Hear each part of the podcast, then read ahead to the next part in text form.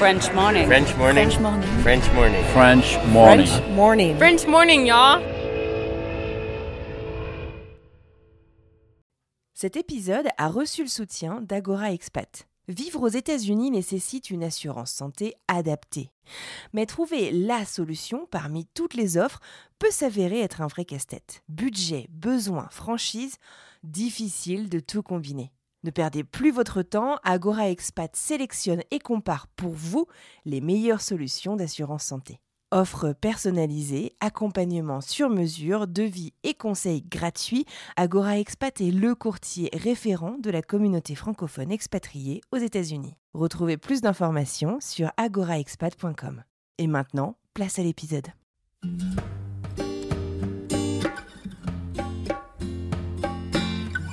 Tu- passes un peu au second plan, entre guillemets. Moi, je me suis mis la pression parce que euh, bah, justement, je travaillais pas. Donc, c'était mon rôle à moi de faire que tout, euh, soit, tu vois, nickel, euh, que tout roule, que mon mari n'ait pas à pas faire d'intendance ou à gérer des trajets et tout ça, parce que lui, il rentre du boulot et que bah, moi, je bosse pas. Donc, donc c'était normal, normal que je le fasse.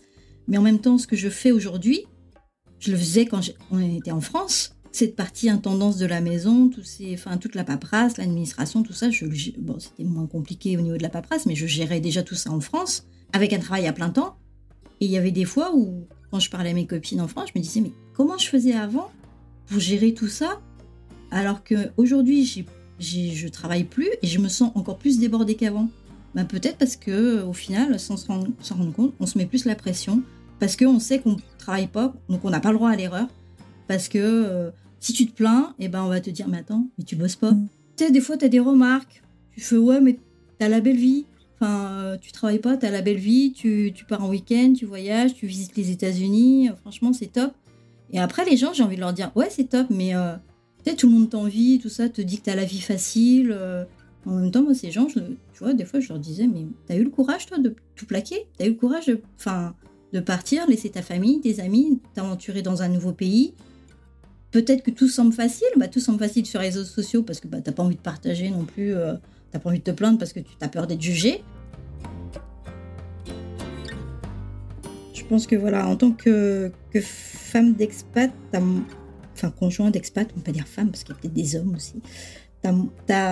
même si tu fais la même chose que ce que tu faisais en France, tu as la même charge de travail, euh, moins, t'as pas d'excuses quoi. En France, euh, si on te, si tu t'as pas envie de faire euh, le repassage euh, parce que ben voilà, j'ai fini le boulot, j'ai fini mon boulot, mes 35 heures, j'ai pas envie de faire le repassage à la maison, on va te dire ouais ok ben voilà.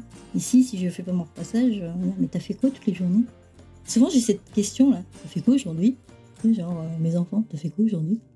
Bah rien, je suis restée en pyjama toute la journée, j'ai regardé la télé. Non mais sérieux, non mais sérieux?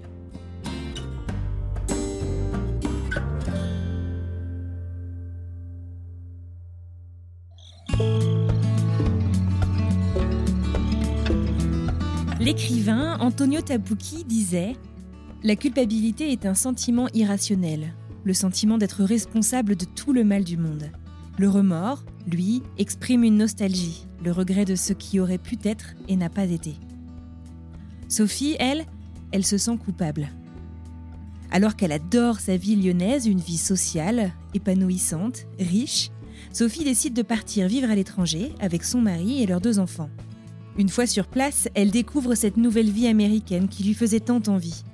Une vie très différente, dans laquelle, du moins au début, elle doit mettre entre parenthèses sa carrière. Elle s'investit à la maison pour installer tout le monde, pour recréer le cocon familial, mais aussi à l'école de ses enfants, pour revivre cette nouvelle aventure à fond.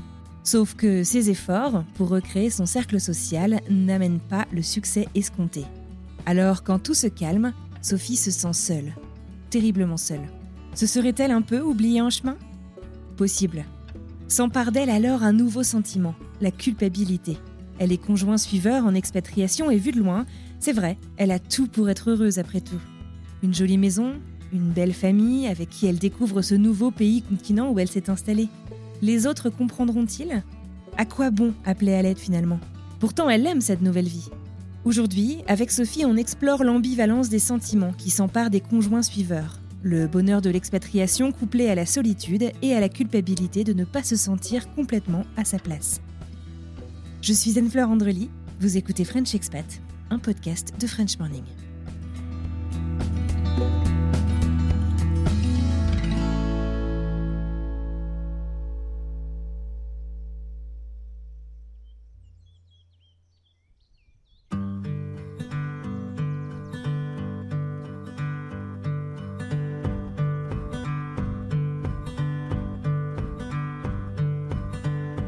C'est Sophie. Euh, je suis euh, expat aux États-Unis, en Pennsylvanie, depuis maintenant presque 7 ans. Je suis maman de deux ados, un garçon et une fille de 14 et 16 ans. Et j'ai suivi en fait mon mari euh, qui a eu une opportunité via son travail aux États-Unis.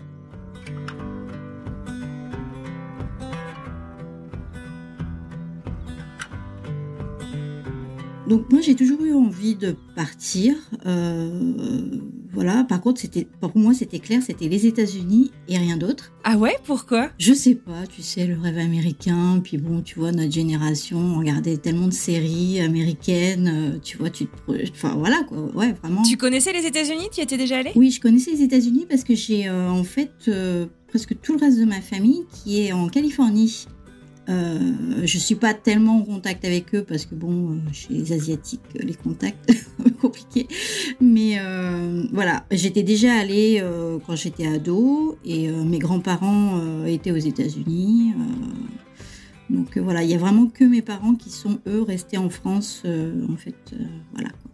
Mon frère, mon grand frère, lui, a été, quand il était petit, il a été habité quelques années avec mes grands-parents, parce que la situation familiale faisait que il, il, était mieux avec mes grands-parents à cette époque, parce que mes parents s'installaient tout juste en France. Donc, mais moi, non, moi, c'est juste des voyages, un ou deux voyages. voilà, mais quand j'étais ado, quoi, donc c'était loin, c'est loin.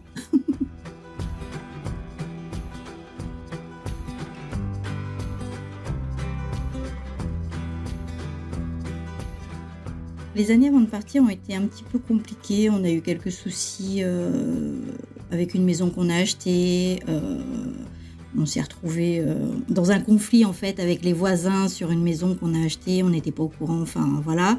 Et en fait, c'est vraiment à cette période qu'on s'est dit, punaise, qu'est-ce qu'on ferait pas pour, tu vois, partir quoi.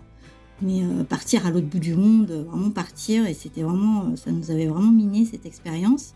Et c'est à partir de là, je pense que mon mari a vraiment commencé à creuser euh, auprès de son chef, tu vois, pour voir s'il y avait des opportunités à l'étranger, parce qu'on voulait vraiment. Euh, enfin, lui, il était vraiment. Euh, cette expérience l'a vraiment, vraiment marqué. Donc, je pense que c'est vraiment ce, que, ce qui, lui, il a décidé. Et donc, au final, on a réussi à se débarrasser de cette maison. On a emménagé en banlieue. Enfin, on a toujours été en, en la périphérie de Lyon. Donc, on a emménagé dans un superbe appartement où on s'est senti très, très bien.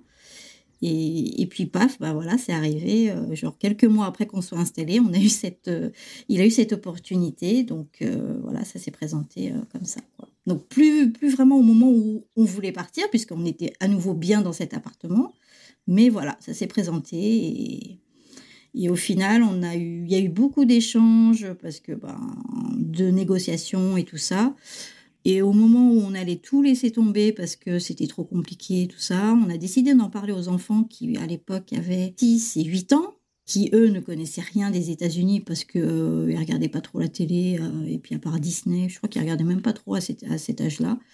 Euh, donc, ils regardaient pas les séries comme nous, tu vois, ils connaissaient rien, et on leur a dit ça. Et franchement, ils nous ont scotché parce qu'ils ont dit oui, pourquoi pas, quoi. Donc après, ben voilà, on a creusé un peu plus, et voilà, ça s'est fait comme ça. On avait vraiment un bon groupe d'amis et, moi j'étais un peu le, j'étais un peu au centre parce que j'étais la personne qui avait fait rencontrer tout le monde. Et, puis aussi euh, moi j'aime bien organiser des choses. Donc c'était toujours moi qui organisais, bah, j'organisais les vacances avec les copains, j'organisais, euh, j'organisais euh, les soirées, tout ça. Donc on était vraiment bien bien, enfin on n'avait pas un week-end de libre, on était vraiment bien quoi.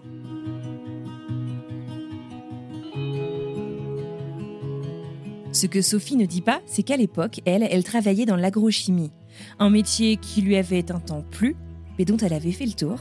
Elle avait envie de voir autre chose et elle s'est lancée le défi un peu fou de se former à la pâtisserie et même de passer le CAP correspondant. Et on peut dire que Sophie avait de la suite dans les idées quand on voit ce qu'elle en a fait plus tard.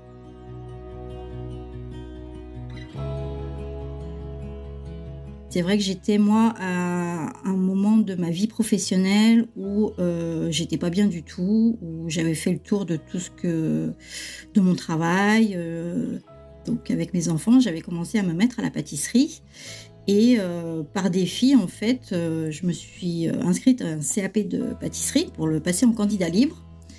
Et, et puis je l'ai eu à l'époque, c'était pas, je l'ai pas envisagé comme une reconversion professionnelle, quoi. C'était vraiment un défi, euh, parce qu'à l'époque, c'était la mode de ces gros gâteaux pâte à sucre et tout ça euh, pour les enfants avec plein de déco. Et moi, j'en faisais beaucoup, donc euh, les copains me disaient, bah pourquoi tu les vendrais pas, quoi? Et c'est vrai que pour les vendre, il faut en France, pour vendre de la pâtisserie, il faut un diplôme. Donc je me suis dit bon bah, je passe le diplôme, je vends quelques gâteaux et puis voilà, ça me fera, tu vois à côté de mon boulot qui, franchement me plaisait plus du tout. Donc c'est pour ça que quand mon mari m'a dit euh, bah, écoute, euh, est-ce qu'on se lance ou pas euh, Moi j'en avais marre de mon boulot, j'avais ce CAP, je me suis dit le rêve quoi. Enfin, la pâtisserie française aux États-Unis, tu vois, c'est c'est vachement apprécié. Donc je dis c'était l'occasion pour moi de tout plaquer justement, sans de démissionner, sans sans avoir les contraintes en fait de, tout plaquer en France et démissionner, me reconvertir dans la pâtisserie, j'aurais jamais fait. Mais là, c'était un nouveau départ pour moi aussi. Donc euh, c'était l'occasion rêvée.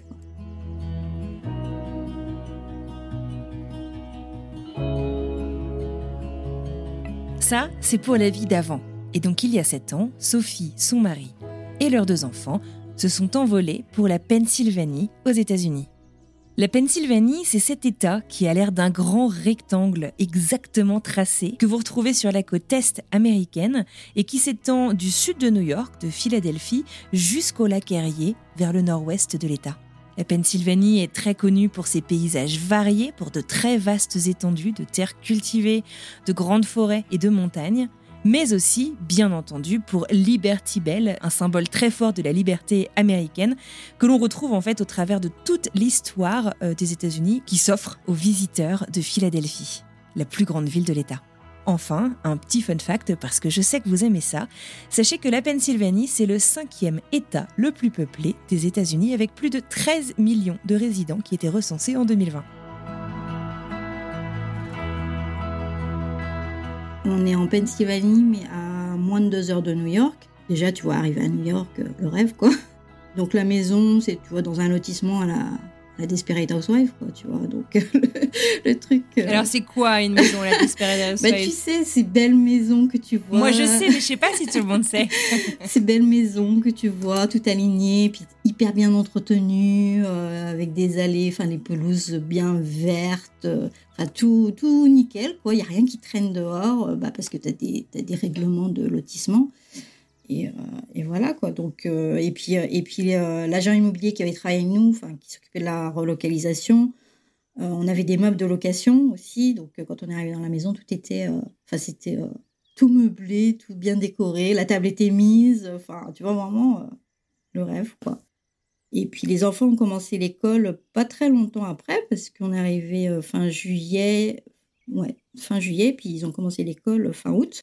Donc euh, le mois d'août a été euh, très chargé entre ben, l'adaptation, on n'avait pas nos meubles, il fallait tout racheter, euh, enfin tu vois, rien que acheter la nourriture, tout ça, les inscrire à l'école, voilà. Et puis eux, premier jour d'école, nous, hyper inquiets et tout ça, puis alors eux, ils sont partis, mais limite, ils nous ont mis à la porte, quoi. Ici, ce que ce que j'ai vraiment apprécié, c'est que les, enfants étrangers sont vraiment pris en charge par quelqu'un à l'école, euh, même s'ils sont en immersion totale, mais euh, ils ont une prof euh, English Second Language qui les prend en charge et c'est vraiment, même si c'est qu'une heure ou deux heures par jour, en deux, trois mois, ils savaient déjà parler bien, puis en six mois, bah, ils étaient bilingues. Quoi,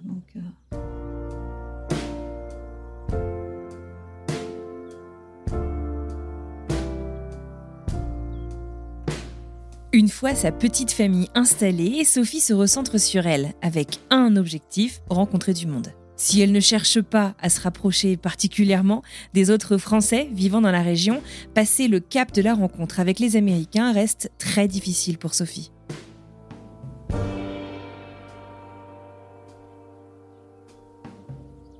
Alors, je n'évitais pas les Français, mais je ne les cherchais pas à la compagnie française, on va dire. Euh, et en fait, je m'attendais pas à ce qu'il y ait en fait de Français, tu vois, au milieu de la Pennsylvanie. Donc, euh, je me suis pas trop posé la question. Et on était ici pour deux ans. Et pour moi, c'était vraiment vivre l'expérience américaine, quoi. C'était vraiment, euh, voilà, je viens pas aux États-Unis pour me retrouver entre expats, quoi, parce que j'ai des copains qui étaient partis au Japon, et ils étaient que entre expats français, donc je voyais pas l'intérêt, quoi. Moi, c'était vraiment le vivre à travers, euh, avec des Américains, quoi. Oui, donc au début, ben, euh, moi je les ai trouvés très avenants parce que bah, tu te promènes dans le quartier, tu connais personne, tout le monde te salue, te dit bonjour, comment ça va? En France, quand on fait ça, on regarde avec des gros yeux. Ici, et là, je me suis dit, ça va être génial, ça va être super, on va pouvoir se faire. Enfin, c'est super facile de nouer le contact et tout ça. Donc, euh, donc euh, voilà. Et puis au fil du temps, bah, tu... bon, les mamans, tu les rencontres pas trop parce que les enfants prennent tous le bus. Donc en fait, euh, même à l'arrêt du bus, la plupart des enfants, ils sont lâchés, ils y vont tout seuls. Les voisins que tu croises qui te disent oui, il faudrait qu'on prenne un café, machin et tout. Bon, bah voilà, l'invitation, elle reste en fait en suspens toi, bah, t'oses pas trop parce que ben, tu connais pas, tu sais pas trop, euh, enfin, t'as pas envie d'effrayer non plus les gens. Euh, moi, j'ai essayé de m'investir euh, au niveau de l'école. Je, me suis inscrite dans les assos de parents d'élèves et tout ça, mais, mais bon, je me suis pas sentie à ma place, quoi. Pourquoi? Voilà, quoi, une nouvelle qui arrive. Enfin, elles avaient déjà. Pourquoi tu t'es fait? Bah, je sais pas, elles avaient déjà leurs idées, donc toi, tu essayais de proposer quelque chose. Enfin, voilà, et puis. Donc je sais pas, ça n'a pas, ça pas collé. Euh, je saurais pas te dire euh, pourquoi. Pourtant, euh, j'étais, j'étais vachement volontaire. Enfin, je, je, suis sortie un peu de ma zone de confort quand je suis arrivée ici parce que je suis allée au devant des gens. Tu vois, as toujours peur un peu de l'accent français. Bon, moi, j'avais dans ma carrière professionnelle, j'étais bilingue parce que je travaillais beaucoup à l'international, donc ça me posait pas de problème. Et c'est vrai que quand on m'a quand on a parlé de l'expatriation, j'avais la possibilité d'avoir des heures de des cours d'anglais avec une prof, euh, deux heures par semaine ici, que j'ai euh, euh, fièrement refusé en disant que ben non, moi je travaillais à l'international, enfin mon anglais, j'étais tout à fait contente de, mon anglais, tout ça. Et puis ben après un ou deux mois ici, euh, je, dis ok, ben non, peut-être que j'ai besoin de cours d'anglais, mais en fait, j'ai pas besoin de cours de vocabulaire, de grammaire et tout ça. J'ai besoin d'un cours sur la culture américaine, sur l'accent américain, parce que l'accent américain, voilà, euh, parce que les gens quand ils, enfin les gens me comprennent, mais euh, mais voilà quoi, c'était, voilà, t'as as toujours quand même un petit accent français, donc c'est charmant pour eux, mais mais bon, toi t'as pas ils te disent oui, tu nous fais voyager. Je lui dis oui, mais moi j'ai envie que tu me comprennes, j'ai envie que tu voyages. mais c'était vraiment l'accent américain que je voulais euh, que je voulais avoir, les intonations, tu vois, ce genre de truc que nous on n'a pas dans la. C'est un complexe quoi un peu. Oui, parce qu'au bout d'un moment tu te dis mais c'est pas possible. Comment ça se fait que je rencontre, enfin je rencontre des gens mais ça va pas au-delà quoi. Et tu et t'attribuais en fait la difficulté des, des rencontres à l'accent? Je sais pas parce que alors euh, alors au début j'avoue que on est arrivé donc en 2016 et donc il y a eu l'élection présidentielle juste après et donc Trump est passé et j'avoue que là euh, j'ai eu un sentiment que j'ai jamais eu en France et je me suis dit oula euh, comment ça va se passer quoi et c'est vrai que euh, les peu de playdates, parce qu'on n'a pas eu beaucoup de playdates. Donc les playdates, c'est quand euh, tu invites les autres enfants à, venir à la maison et tout ça. Donc on a eu quelques playdates au début euh, et quand ça se passait le week-end, je disais toujours à mon mari, viens là, viens à côté de moi. Quand j'ouvre la porte, viens te présenter, enfin que les gens voient que, que toi, t'es enfin, pas asiatique, quoi. Enfin, t'es pas... Tu vois J'avais, j'avais jamais eu ça en France, mais ici, j'ai, enfin, avec l'élection de Trump, je sais pas pourquoi je me suis euh, vraiment. Euh, mais tu, tu l'as ressenti ou, ou c'est euh, de voir ce qui se passait dans les dans les news Personnellement, à, ce moment-là, j'ai, j'ai pas ressenti, non, j'ai rien ressenti. Les gens étaient avenants, mais mais comme ça restait en façade, tu vois, tu t'es dit, est-ce que c'est ça, quoi? Il y a peut-être quelque chose. Voilà. D'accord. mes enfants sont, enfin, tu vois pas trop qu'ils sont asiatiques. C'est un mélange, mais Voilà. Euh, donc c'est vrai qu'à chaque fois, je, disais à mon mari, est-ce que tu veux bien rester avec moi? Et te montrer, quoi, juste te montrer. Donc ça paraît bizarre, mais euh, c'est la première fois de ma vie que ça m'est arrivé.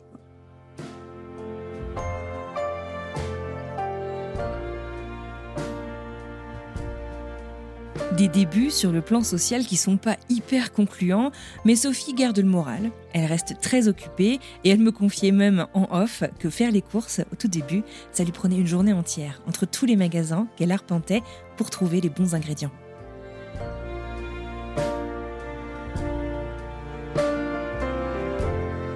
En fait, euh, bon, moi je, cuisine et je pâtisse beaucoup, et c'est vrai que trouver mes ingrédients, euh, voilà, puis bon, au début, c'est la découverte. Euh, et, au début, quand tu arrives dans le supermarché, tu vois le prix de, des fruits et légumes, tu dis Ah, mais, euh, ah, mais ça va pas le faire. Je, me souviens qu'on s'était quand même fait la réflexion de comment on va manger, enfin, tu vois, sainement, entre guillemets, quoi. Parce que du coup, euh, nous, on avait fait un budget et tout ça, et on s'est dit Putain, la salade à 5 dollars, que nous, on la paye un euro, même pas un euro en France, ça va être. Enfin, voilà, ça va pas être tous les jours, quoi. Donc euh, oui, je passais mes journées à ben, toutes les chaînes de, supermarchés, à essayer de trouver le meilleur rapport qualité-prix, tout ça. Euh, au début, on n'allait pas à Costco parce que bah, était hors de question de payer un membership pour, euh, accéder à un magasin. Donc, voilà, et petit à petit, même si pendant notre prévisite, on nous avait, on nous avait un peu montré les magasins, bah, ça prend du temps de lire les étiquettes, de trouver les bons ingrédients. Euh, rien que le beurre, je me souviens, euh, j'ai fait, euh, j'ai fait, quand je suis arrivée, j'ai fait une brioche, une brioche que j'ai fait, fait et refait pendant mes, mes, deux années où je me suis entraînée pour la pâtisserie, là. Punaise, ma brioche, elle est sortie, elle était pas bonne, quoi. Et, parce que le mmh, beurre ici, mmh. si tu prends un beurre bas de gamme, et eh ben c'est pas, c'est pas du beurre, quoi. Tu vois déjà qu'il est tout blanc. Et, et voilà, quoi. C'est pareil, les œufs, tu vois, ils sont blancs. Ouais, ok, les œufs sont blancs, bon, mais c'est des œufs. Alors voilà, le temps passait vite parce qu'au final, les journées d'école sont courtes. Euh, le temps que les enfants partent à l'école et tout, en fait, moi, j'avais quoi? J'avais 6 heures pour euh, ben, voilà, m'organiser à la maison, faire les courses. Euh, et puis, tu fais rien à pied ici, donc ça prend vite. tu vois, si te manque un truc, ça te prend vite une demi-heure de faire l'aller-retour. Donc, donc j'ai pas vu le temps passer au début, c'est vrai. Tu t'es aperçu progressivement de cette difficulté en fait euh, à t'intégrer socialement? Parce que tu étais très occupé et parce que finalement tu avais tellement de choses à penser avec la transition, l'aménagement? Ou est-ce que ça a été un peu une claque une fois que ok ça y est on est posé euh, ah mais en fait euh, le reste n'a pas vraiment suivi? Enfin je sais pas comment est-ce que tu comment est-ce que tu t'as vécu ça et comment est-ce que tu t'en es rendu compte? Enfin tu vois? Bah c'est vrai qu'au début ça m'avait pas trop enfin les gens étaient avenants tu vois même au supermarché donc tu avais toujours l'impression un peu d'avoir des contacts sociaux euh, et puis oui, comme mes journées étaient très occupées et très euh, orientées en fait euh, autour des enfants pour que eux l'installation se passe bien et tout ça, qu'au final, voilà, tu t'en rends pas compte tout de suite quoi. Et puis, et puis au fil du temps, bah, quand tu as un peu plus de temps, le week-end et tout ça, pour te poser, tu dis Ah, bah, je ferais bien quelque chose ce soir. Oui, mais avec qui? Et donc, c'est à ce moment-là qu'on a commencé à se rapprocher des autres expats français, parce qu'il y avait d'autres expats français à ce moment-là dans la boîte de mon mari. Et euh, donc, on a commencé à faire, à se voir un petit peu, à échanger nos expériences. Et, tout le monde avait à peu près la même expérience. Donc, euh, après, il faut dire que de ce que j'ai compris, nous, où on est en Pennsylvanie, ils sont assez euh, conservateurs, donc ils sont assez aussi centrés sur la famille, sur les amis. Leur groupe d'amis, c'est le groupe qu'ils ont eu depuis toujours. Voilà, ils ont leur groupe d'amis, ils n'ont pas forcément besoin, ils sont pas très curieux d'aller découvrir d'autres euh, d'autres cultures ou d'autres mhm. euh, d'autres personnes. Parce qu'ils sont déjà eux bien entourés, quoi. Ouais. Non, et puis c'est vrai que la valeur famille aux États-Unis de manière générale est très très importante et c'est vrai que à l'âge adulte c'est difficile hein, de, de, de, rencontrer du monde aux États-Unis, je trouve. Oui. Ouais, moi je trouve. Et... Enfin, d'intégrer en fait, à part, euh, tu vois, genre tu croises les gens au parc, tu discutes avec eux, c'est très sympa, mais de réussir à tisser une relation plus loin. Bah, je pense que ça aurait été plus simple avec des, des enfants peut-être en plus jeune. Enfin, ma fille était jeune, elle avait 6 ans, mais je pense qu'avec des enfants encore plus jeunes, mon fils était en dernière année de primaire, donc en dernière année de primaire, il s'est lui, ça a été un peu compliqué, mais ça, on l'a découvert qu'après. En dernière année de primaire, les enfants se connaissent tous déjà, quoi. Donc, euh, quand tu arrives, euh, voilà, quoi. Et lui, c'est vrai qu'on pensait que ça allait bien. Et en fait, on s'est rendu compte, euh, après Noël, quand on est revenu de France, on était rentré en France à Noël, il nous a fait une crise de larmes, comme quoi il voulait pas aller à l'école, alors qu'on pensait que tout allait bien, quoi. Et en fait, ce qui s'est passé, c'est que au début, avais, euh, les enfants avaient cette, euh, cette, euh, ce sentiment de nouveauté. Oh, il y a un nouvel enfant, il vient d'ailleurs. Donc, ils étaient très, très entourés tout le temps. Il y avait tous les autres enfants qui étaient autour d'eux. Et puis, en fait, après, ça s'est, estompé, quoi. Donc, ils étaient, ils étaient plus, voilà, ils étaient plus le centre d'intérêt. Et donc, ça, mon fils l'a un peu mal vécu. Donc, ouais, c'était dur à ce moment-là. Et je pense que c'est à ce moment-là que, petit à petit, tu commences à te rendre compte que, que voilà, quoi. Pour toi non plus, c'est pas top. top. Ouais, et euh, donc ça, c'est toi et ton fils, euh, par exemple. Euh, ton mari, lui, il a vécu comment ces premiers mois, cette première année? Bah, Mon mari, il était à fond dans le boulot. Hein, donc, par contre, ce qui était bien, c'est qu'il était à fond dans le boulot, mais en France, il faisait des horaires, enfin, il partait à l'usine à 7h, il rentrait à 7h. là, je me souviens de lui rentrer à la maison à 5, 4h30, 5h, et il jouait avec les mmh. enfants, quoi, le truc qui arrivait jamais en France. Et ça, tu t'es dit, ça, c'est quand même... Enfin, hyper précieux. Ça n'a pas de prix, quoi. Donc, euh, mais après, euh, bah, la journée, il était au boulot. Euh, et puis, et puis le fait aussi que ben, les expats qu'on connaissait, c'était des gens du boulot. Il ne voulait pas forcément, lui, tu vois, rencontrer aussi ces personnes-là. Parce que lui, bah, en dehors du boulot, voilà, il voulait voir d'autres gens. Déconnecter il voulait déconnecter. et c'était pas pour parler boulot, quoi. Donc, donc ça aussi, ça fait que, voilà, on ne s'est pas, on s'est pas trop mêlé au début, quoi. Euh, et, puis nous, au début, on était aussi vachement dans l'exploration. Donc tous les week-ends, en fait, on partait. On partait, on partait euh, partout. Enfin, tu vois, on est allé, euh, je me souviens, le, premier grand week-end de trois jours qu'ils ont eu, on est parti au Canada, quoi. Enfin, cinq heures de route, on y va, quoi. Trois jours, c'est bon. Donc on n'est pas trop non plus resté, tu vois, autour de chez nous pour faire connaissance, quoi. Pendant deux ans, là, tout, à chaque fois, parce que comme ils n'ont pas de vacances, euh, vraiment de vacances, à chaque fois qu'on avait une opportunité, un grand week-end, ben on partait quoi. Et c'est vrai que les gens ici partent pas. Sais pas, ils partent, ils voyagent pas, j'ai l'impression. Enfin, c'est comme en France, euh, je veux dire, euh, si tu vis en France et que tu as passé ta bah vie en France, tu pars pas tous les week-ends non plus, tu vois. Voilà, c'est ça.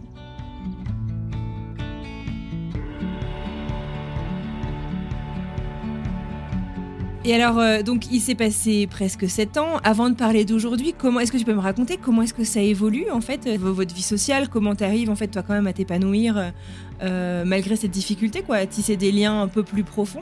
Ben, au bout de 7 ans, je peux dire que on commence tout juste. Enfin, moi personnellement, je commence tout juste à vraiment échanger, des fois presque au quotidien, avec d'autres américaines. Et c'est marrant parce qu'en ce moment, la personne avec qui j'échange le plus, c'était ma voisine euh, donc on a déménagé il y a deux ans, là on a acheté une maison parce qu'on est passé en contrat local. Et la personne avec qui j'échange le plus en ce moment, c'est ma voisine qui habitait mais de l'autre côté de la rue, de mon ancienne maison, à qui j'ai pas parlé pendant les cinq ans où j'étais là-bas. Il y a un truc de fou quoi. On savait que nos enfants allaient à l'école, enfin ils ont, pas tout à... Si, ils ont à peu près le même âge. Mais euh, voilà, on se voyait pas parce qu'elle en plus elle avait un programme hyper chargé. En plus elle est, elle est chinoise comme moi. Mais on s'était jamais parlé et en fait euh, l'élément déclencheur en fait a été le Covid parce qu'il y a eu oui il y a eu le Covid donc euh, euh, moi je me suis pendant le Covid j'ai un peu ouvert mon activité pâtisserie en proposant aux gens ben voilà moi je, peux vous faire des gâteaux si vous voulez pas bouger de chez vous. Enfin voilà dans le lotissement tu vois juste sur une application de voisinage. Et c'est comme ça qu'on s'est rencontrés mais très très brièvement. Et depuis on échange. Et, de, de, plus en plus. Et, et on s'est rapproché aussi des Français. On a fait connaissance avec d'autres Français, donc pas euh, de l'entreprise où travaille euh, mon mari. On a finalement réussi à rencontrer d'autres Français. Je me suis inscrite aussi sur un, à des meet-up euh, pour rencontrer des Américains. Alors c'était c'était assez rigolo parce qu'au début j'avais contacté l'organisatrice et j'avais dit est-ce que je peux venir donc c'était un groupe francophone donc des Français qui voulaient parler des pardon des Américains qui voulaient parler français et j'avais demandé à l'organisatrice est-ce que je peux venir donc c'était une fois par semaine mais moi je parle anglais et vous vous me parlez en français comme ça on c'est gagnant gagnant quoi et non, euh, donc elle voulait pas, faut que tout soit en, en français. au début, ça m'intéressait pas trop de parler français. Moi, je voulais parler anglais. Ouais. Donc, j'avais pas adhéré tout de suite. Et puis après, je me suis dit, bah, pourquoi pas, c'est l'occasion de rencontrer des gens. Et j'ai rencontré plein de gens via ce groupe, mais des gens super gentils, adorables, euh, qui ont voyagé, parce que du coup, qui parlent plusieurs langues, même autres que le français, euh, mais qui sont un peu plus âgés qui n'ont plus les enfants du même âge que moi, et leurs enfants, tu vois. Donc plus autour de la 55, 60 ans, mais des gens adorables. Et du coup, je me suis retrouvée à faire des, des lunchs avec ces personnes. Tu vois, des fois, je fais tous les deux, trois mois, j'ai rendez-vous avec ma copine Jennifer qui a 75 ans on, va faire un lunch. mais voilà quoi. Et au final, euh, bah c'est super, mais, euh, mais tu vois, c'est pas elle que je vais appeler si j'ai si un coup de blues un soir pour aller boire un coup quoi. Donc après, ben voilà, t'essayes de. Voilà. Moi, ce qui me manque aujourd'hui le plus, c'est. Euh, c'est voilà. Ben, je décroche mon téléphone, écoute, on va boire, on, va, on sort, on boit un verre entre filles, voilà. C'est ce qui me manque aujourd'hui. Parce que j'ai besoin de parler à quelqu'un. Voilà, la spontanéité, ouais, voilà. Il y a ça aussi. Donc aujourd'hui, oui, on a des, on a, on connaît, on connaît des Américains, on connaît, euh, voilà, mais j'ai, on n'a pas ce groupe d'amis, euh, hmm. voilà. On l'a avec quelques expats français, mais ça reste, euh, ouais, ils sont pas nombreux quoi.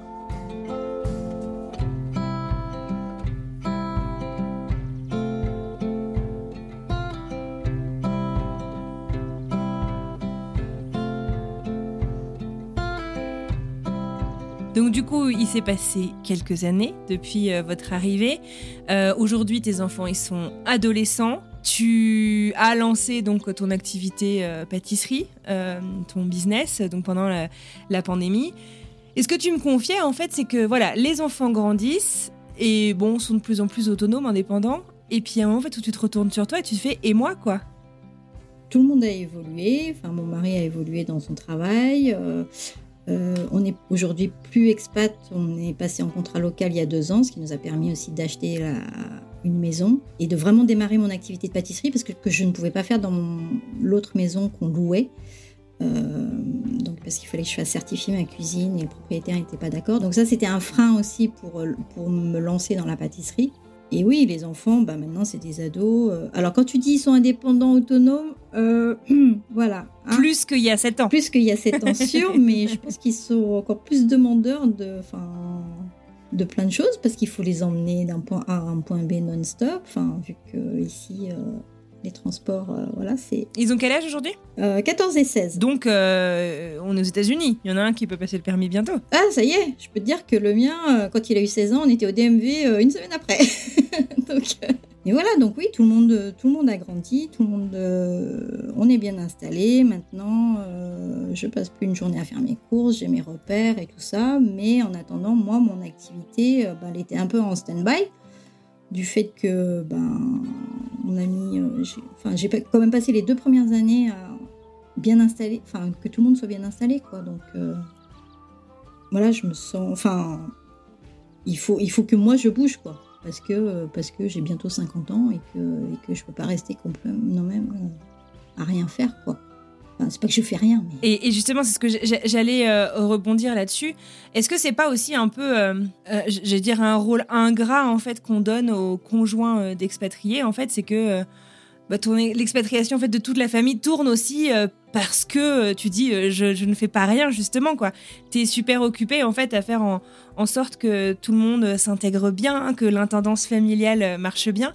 Mais finalement, en fait, c'est vrai que le, danger, en fait, dans tout ça aussi, c'est qu'on peut avoir tendance à s'oublier, quoi. Bah, complètement. Parce que euh, tu passes un peu au second plan, entre guillemets. Euh, tu fais tout parce que tu te mets aussi la pression, parce que. Enfin, moi, je me suis mis la pression parce que, euh, bah, justement, je travaillais pas. Donc, c'était mon rôle à moi de faire que tout. tout soit, tu vois, nickel, que tout roule, euh, que mon mari n'ait pas à gérer euh, et pas à faire d'intendance ou à gérer des trajets et tout ça parce que lui il rentre du boulot et que bah, moi je bosse pas donc euh, donc c'était normal c'est normal que je le fasse.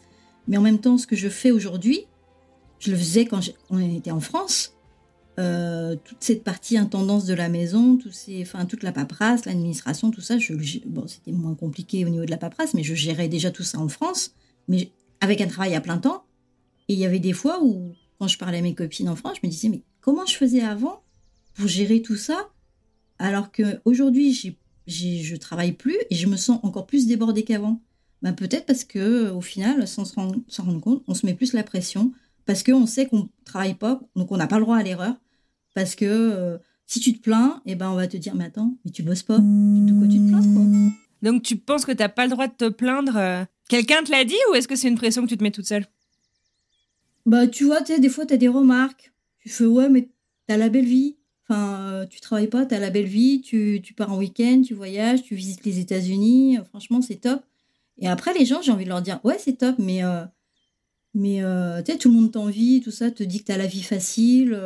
parce qu'au final, tout repose, enfin, tout repose un peu sur les épaules de ton mari qui bosse, lui, c'est lui qui ramène l'argent et tout. En même temps, moi, ces gens, tu vois, des fois, je leur disais, mais t'as eu le courage, toi, de tout plaquer? T'as eu le courage de. Enfin, de partir, laisser ta famille, tes amis, t'aventurer dans un nouveau pays? Oui, peut-être que tout semble facile, bah, tout semble facile sur les réseaux sociaux parce que bah, tu n'as pas envie de partager non plus, euh, tu n'as pas envie de te plaindre parce que tu as peur d'être jugé. Et, euh, et puis parce que c'est n'est pas le but aussi de mes, de mes comptes euh, Instagram. Voilà, moi ce que je partageais, c'est soit la bouffe, soit la, nourriture, soit le, les voyages. Et bah, des fois, oui, tu passes des coups de gueule et tout, mais mais ouais, tu as l'impression que, moi je l'ai plus, je l'ai pas trop ressenti avec mes amis, mais euh, parce que je pense que, voilà, bah, c'est. Mais tu vois, des fois avec la famille, la belle famille, tu, tu ressens que, bah, de quoi tu te plains, quoi. Ah ouais.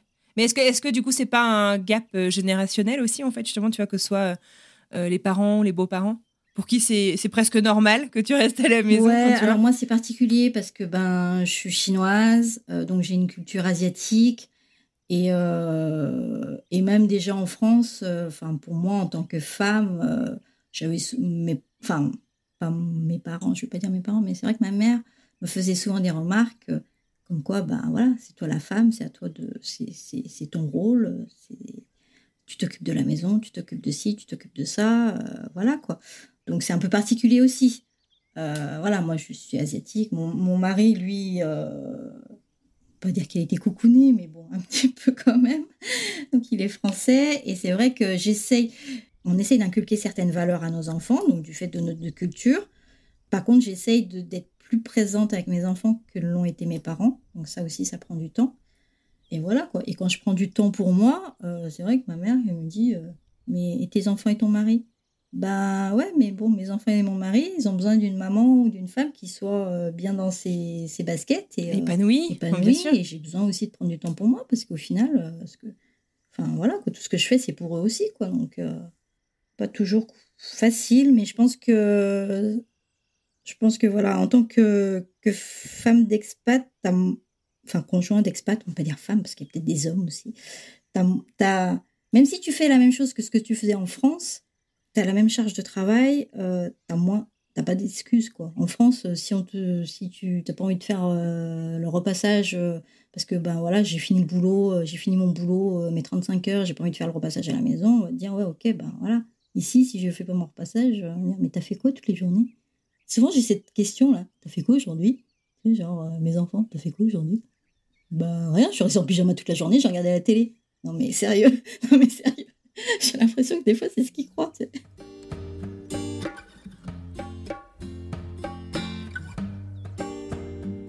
Comment tu réponds en fait à toutes ces personnes-là? Parce que du coup, tu te mets une pression, j'ai l'impression, hyper importante.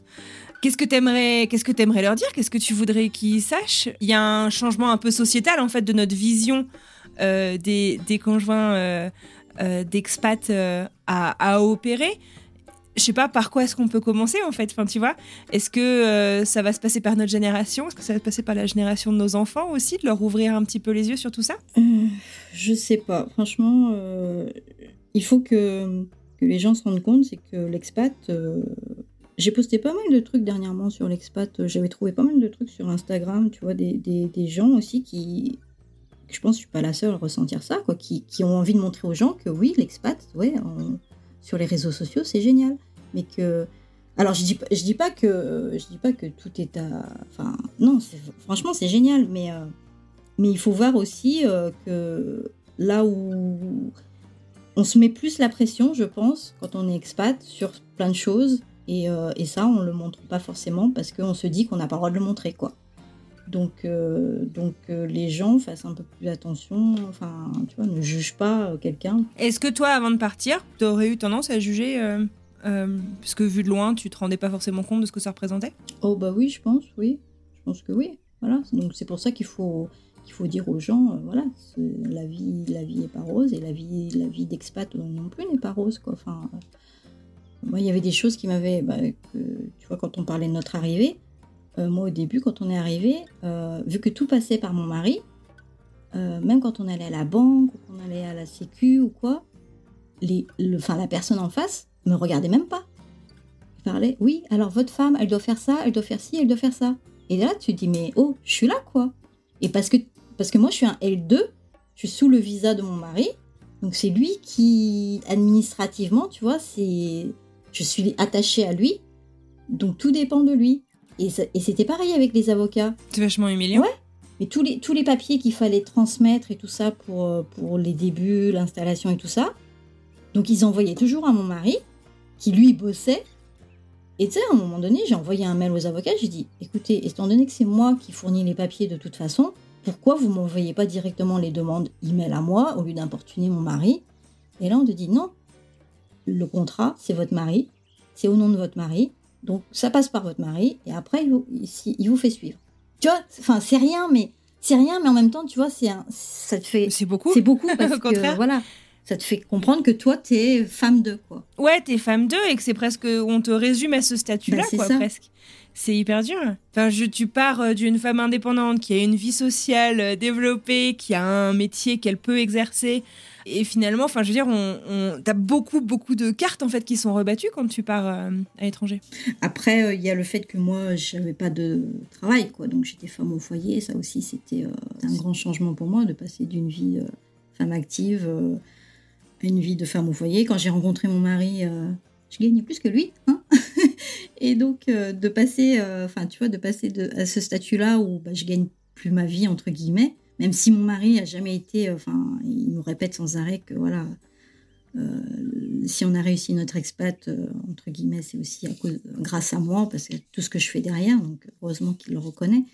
Mais, mais quand bien même, quoi. Aujourd'hui, maintenant, avec mon activité de pâtisserie, quand je vois un gâteau, je dis ouais, chouette, putain, c'est mon argent. Enfin, bon, c'est notre argent, mais c'est moi qui l'ai gagné quand même, quoi. Donc, euh, je dis allez, je te paye un verre ce soir. c'est quelque chose que vous évoquez euh, librement, je veux dire, au sein de ton couple.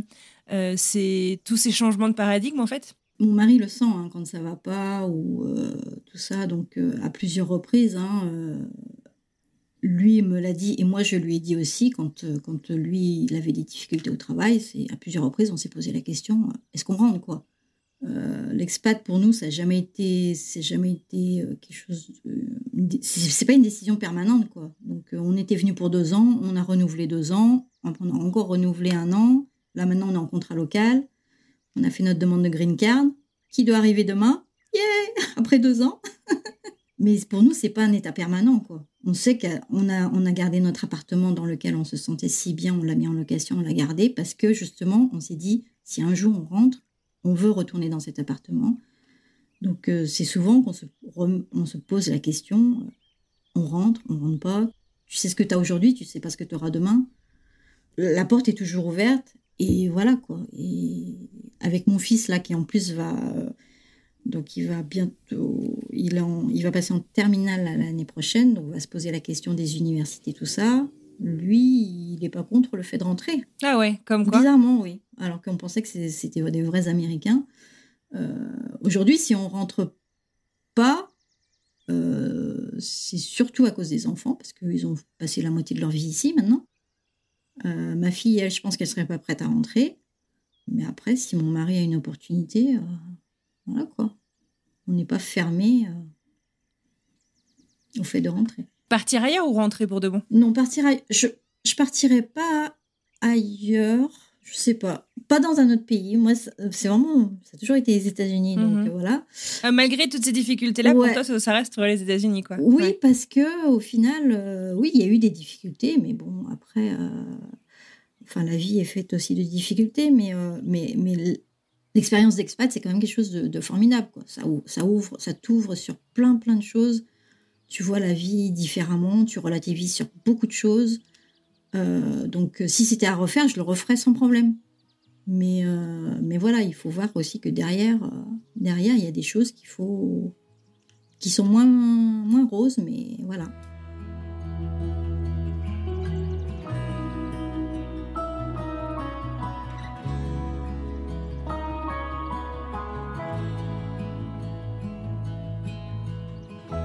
Mais aujourd'hui, c'est quand même quelque chose d'assez pesant pour toi, euh, la difficulté que tu as justement à extérioriser ce malaise. Même euh, on s'est appelé avant d'enregistrer cet épisode parce que tu étais, bah, je me sens pas forcément légitime, je me sens mal, je veux pas qu'on pense que je, me plains, alors que, enfin, alors que t'as le droit de te plaindre, quoi. T'as le droit de dire quand ça va pas. Oui. Euh, et puis cette culpabilité un peu permanente. Qu'est-ce que, je sais pas, qu'est-ce qui aurait pu changer en fait, tu vois, cette partie-là de ton expérience aux États-Unis?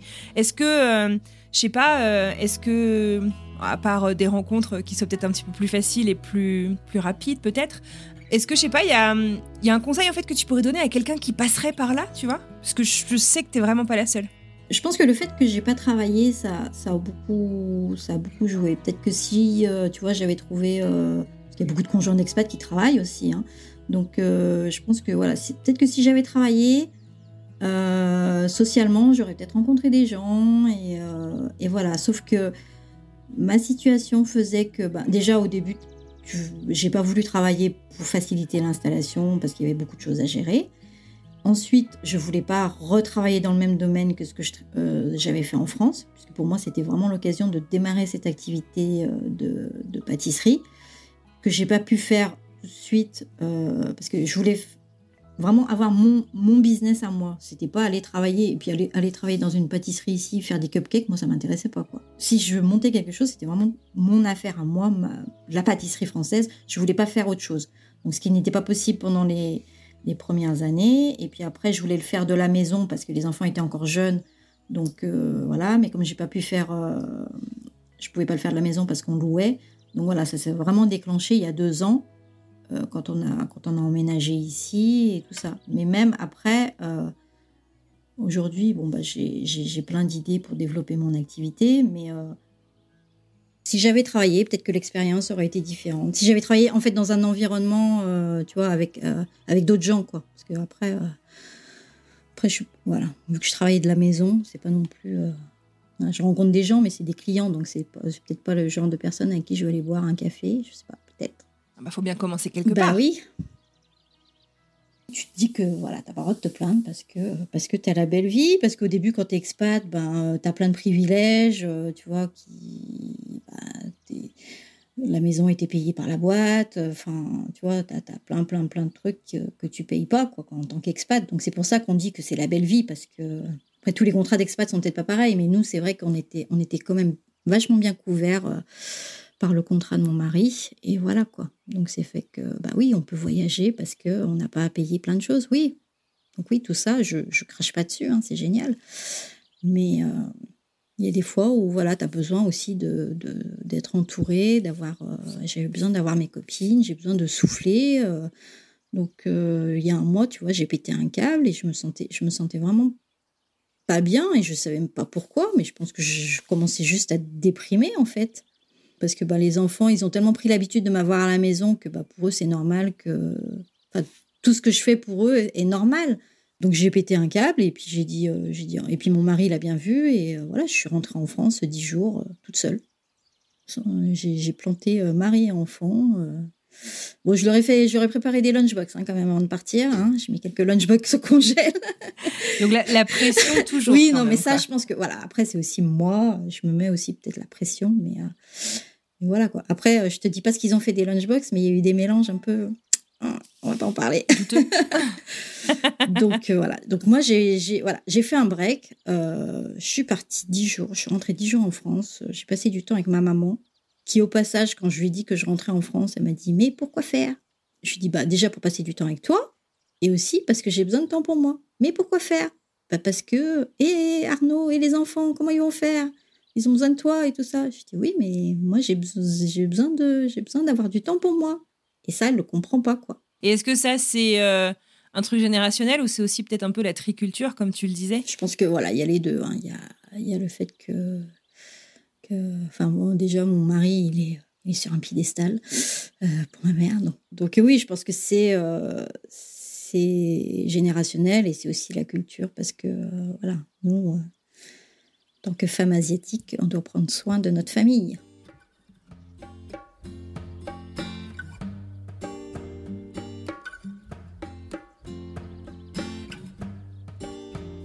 Sophie est installée aux États-Unis avec sa famille depuis plus de 7 ans, elle avoue tout de même ne pas envisager son futur à très long terme ici. Plutôt qu'une autre expatriation, elle préférerait rentrer en France. Mais vous allez le voir, Sophie et sa famille ne semblent pas tout à fait prêts à sauter le pas pour le moment.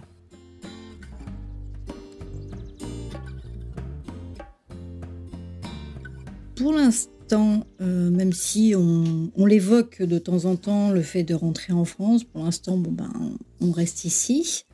Euh, effectivement, on a toujours dit avec mon mari qu'on ne se voyait pas vieillir ici, parce que parce que moi, il y a plein de choses qui me manquent euh, en France, quoi. Bah, ma famille, mes amis, et puis l'art de vivre, en fait, où bah, tu as envie d'aller boire un coup, bah, tu, sors, tu trouves un café, euh, tu as, envie de, envie de manger à 9h du soir, bah, tu peux aller manger à 9h du soir. Ici, à 9h du soir, tout est fermé. Donc, oui, l'art de vivre, quoi, de, français me manque. Et voilà, quoi, et le côté, ouais, le côté social c'est pas le même. J'adore, j'adore les États-Unis parce que les gens ici sont bienveillants, en fait, c'est ça. Euh, donc au quotidien, si tu veux, ça fait beaucoup de bien parce que bah, tu sors dans, tu sors, tu vas faire tes courses, il y a quelqu'un qui va dire, oh j'adore tes chaussures, j'adore ton sac. En France, euh, quelqu'un qui t'accoste pour te dire ça, qu'est-ce qu'elle me veut, quoi. Alors qu'ici, ils ont toujours un mot gentil, enfin tu vois.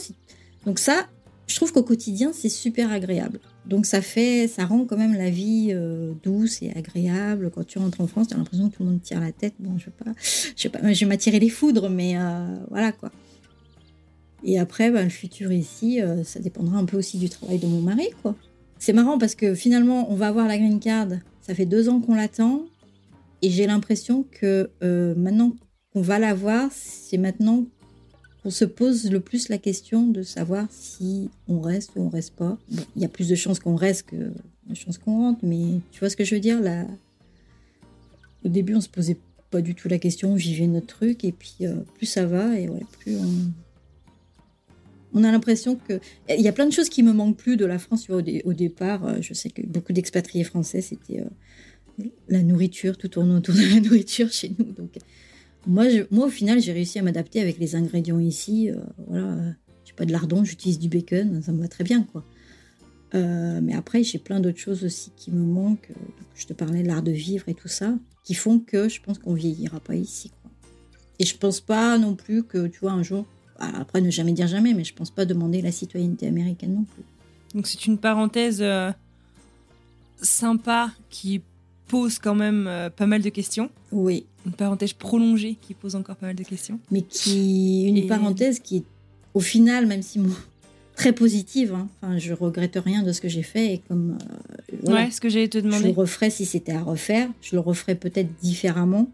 Euh, tu ferais quoi de différent alors à part euh, peut-être bosser si tu avais pu plutôt? Bah voilà, bosser parce que je pense que je pense que socialement j'ai fait tous les efforts que je, pouvais faire. Quoi. Je, après, je peux aller, euh, tu vois, je peux aller m'imposer chez les gens. Quoi. Enfin, on partirait peut-être plus tôt, du coup, avec des enfants plus jeunes. C'était plus facile. Après, parce que j'ai, enfin, il y a d'autres euh, expats qui ça se passe très très bien. Enfin, la plupart des expats, je pense que ça se passe très très bien. Mais tu vois, euh, l'autre jour, j'écoutais le, témoignage de Sabrina, là, qui, sont rentrés en France, là. Pour, eux, l'expérience n'est pas bien passée du tout. Je me suis retrouvée dans pas mal de. Enfin, pas mal. Quelques aspects quand même de ce qu'elle évoquait.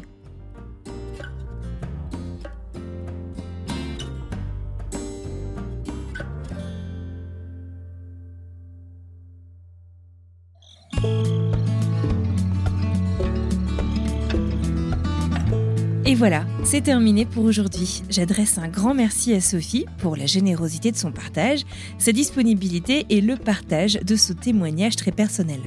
S'il y a une leçon qu'on peut tous tirer de cette histoire, eh ben c'est peut-être de faire attention aux jugements que l'on pose un peu rapidement parfois les uns sur les autres. Que ce soit sur les conjoints d'expatriés, que ce soit sur la vie à l'étranger, que ce soit sur ce qu'on voit sur les réseaux sociaux, on ne sait pas tout. Et je pense que c'est important de s'en souvenir. Je vous remercie très sincèrement de nous avoir écoutés jusqu'au bout. Tradition oblige, je vous propose de découvrir un petit extrait de ce qui nous attend la semaine prochaine.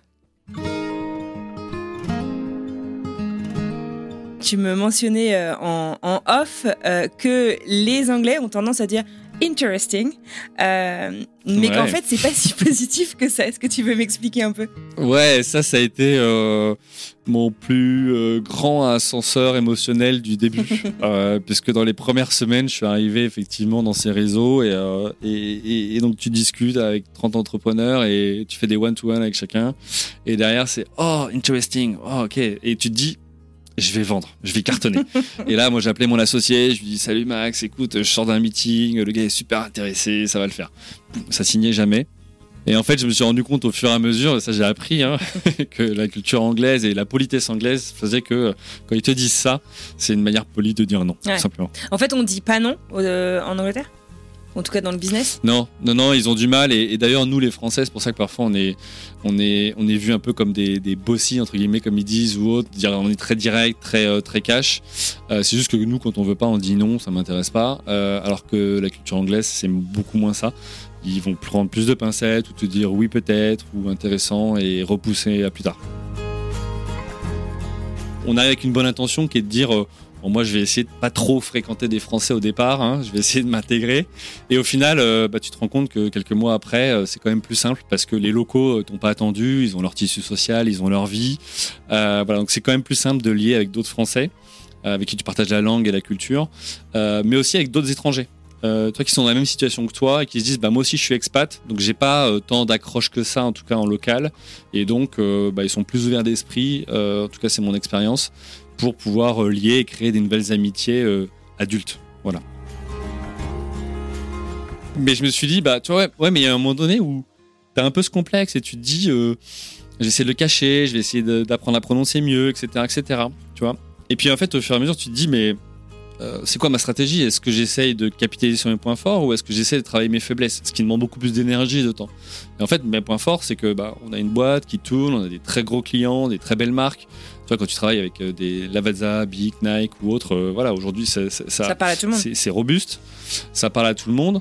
Et donc, euh, bah, on va plutôt en faire une force et dire, bah, nous, ce qu'on apporte, c'est ce côté français. Alors, c'est sûr, c'est clivant. Ça met de côté tous ceux qui veulent pas bosser avec des Français. Ça met tous ceux qui ont de côté, ça met de côté tous ceux qui ont une mauvaise image des Français. Par contre, tous ceux qui, au contraire, sont intéressés, eux, ça les, ça les engage davantage. Voilà. Donc maintenant on y va et, je mets les pieds dans le plat et dès les premiers euh, dès les premières minutes j'ai mon j'ai mon elevator pitch tu vois voilà j'ai un nom anglais mais, je suis bien français rassurez-vous et, les gens l'entendent bien je, je sais pas en, verbal en, tout cas mais après en manière de faire pour essayer de créer des amitiés euh, c'est vrai que les codes sont un poil différents euh, nous, on a l'habitude, en tant que Français, à inviter à venir déjeuner ou dîner chez nous. Voilà, il y a, quelque chose autour de la maison, le foyer. Euh, ici, beaucoup moins. Ici, c'est beaucoup plus. En fait, on va se retrouver dans le parc, on va se retrouver dans le pub. C'est normal, c'est la culture locale. Euh, donc, c'est assez différent, mais il faut pas justement se dire tiens, j'ai l'impression qu'ils n'ont pas envie d'être potes ou un peu plus parce que, bah, en fait, c'est normal ici. C'est comme ça que ça se passe. Donc voilà, ça c'est un vrai sujet.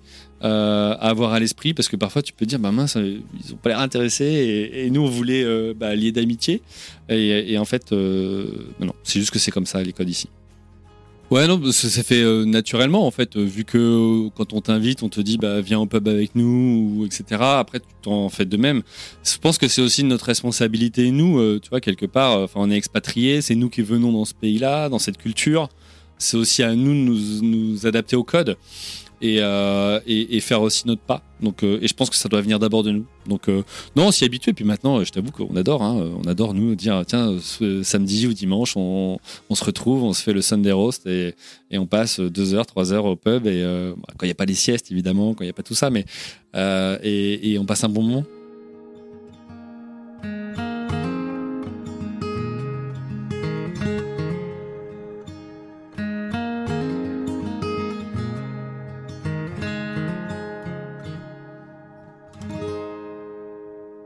Il ne me reste plus qu'à vous souhaiter une merveilleuse fin de journée, une très belle fin de semaine et comme toujours, je vous retrouve mardi pour une nouvelle histoire.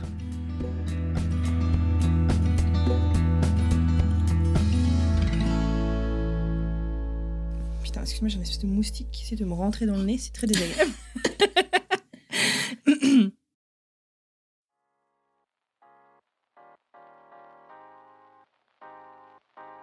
Vous venez d'écouter un podcast réalisé par moi-même, Anne-Fleur Andrely, mixé et habillé par Alice Krief et produit par French Morning.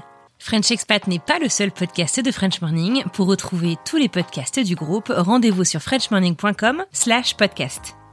À bientôt!